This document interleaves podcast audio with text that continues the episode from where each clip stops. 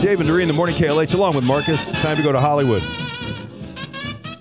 Marcus, I hate to be the bearer of bad news, but again, you were left off the list of the sexiest man alive. I know. Stood by my phone waiting for that call. From People magazine, the big announcement about Chris Evans. Hi, I'm Chris Evans, and you are at People's Sexiest Man Alive photo shoot, and apparently it's me, uh-huh. according to my mom. My mom will be so happy. I mean, she's proud of everything I do, but this is something she can really brag about. It's something that as as I become old and saggy, that I can look back and say, I remember then. Mm-hmm. Old and Okay. saggy. Sure, In fine. America. Sure. What do you think? Fine. Yeah. You don't sound too impressed. Eh, he's fine. All right. Just okay? Sure, he's fine. He's fine. I don't think she thinks he's fine. He's fine. From the Kelly Clarkson Show, Angela Bassett said the cast of Black Panther visited Chadwick Boseman's grave before filming the movie. when we uh, arrived in, you know, on the set, you know, a couple of days before, you know, reading through and, and, and um, rehearsals and stuff, uh, it was planned. The producers and director at Plan had rented a plane and we all flew to South Carolina and we went to visit together his, his resting place Wow. together. And every it was a beautiful day. His his uncles were there, his cousin, and we just you know just spoke from our heart about him, how we felt about him, or Yeah. times with him, you know. And uh, that was really really lovely. A great way to just begin because you know we miss him terribly. Yeah. And then when we got to the set. It was like, okay, we've had this moment of coming together, Mm-hmm. and now we've got to come to work. And that's what he would want for us. A bit of closure, I guess. Angela Bassett right there. Jimmy Kimmel made an announcement last night. I have a big announcement to make, and that is uh, I'm hosting the Oscars in March.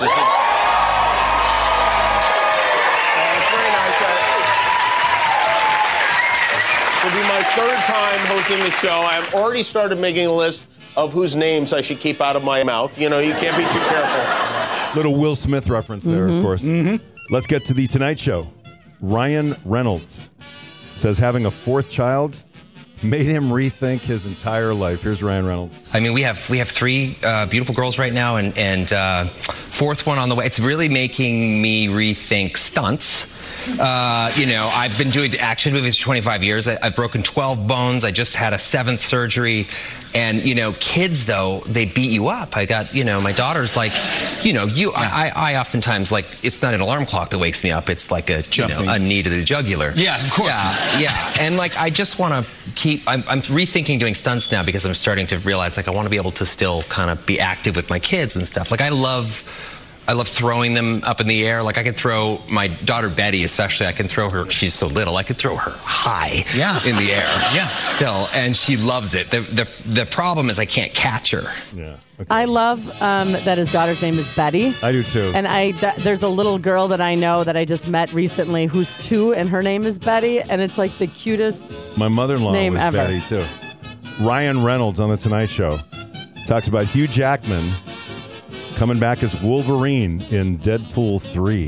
Well, he's bringing he's Wolverine New and Wolverine. yeah, we we've figured out a way to do it that's Hugh Jackman approved and Kevin Feige approved, where we're completely protecting the legacy of Logan the way it was left off. We wouldn't mess with that.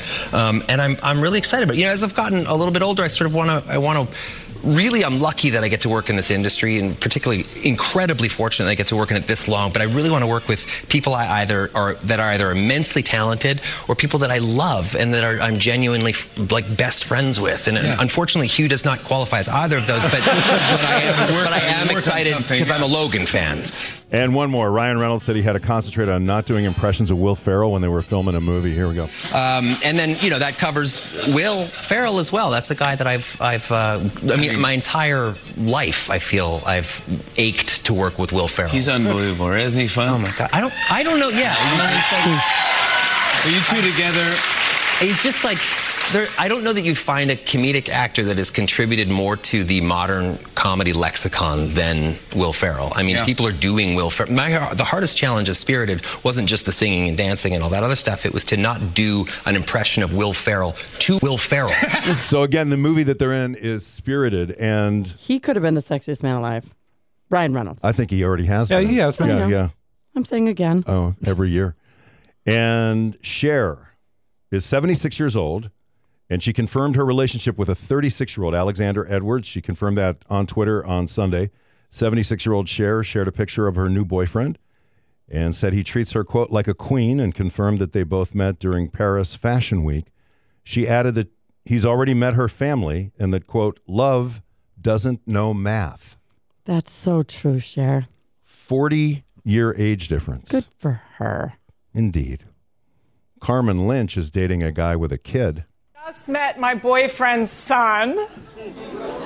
He's 10. We went to the park and I bought him ice cream, so I'm a mom.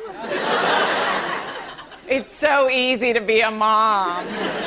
I don't know why they're always so tired. He's not quite used to me yet. Like, he doesn't look at me in the face when he talks to me. He doesn't call me by my name. He calls me, Where's my dad?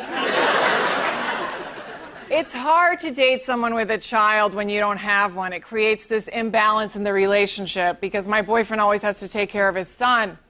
So I said, Why don't we get a dog? so you can have your kid, and I'll have a dog. And he's like, I don't want a dog. So I was like, Then get rid of your son. So I go to bars alone sometimes because I'm not technically a mom. One time, this man approached me and he goes, There's something about you that's sexy. And I was like, What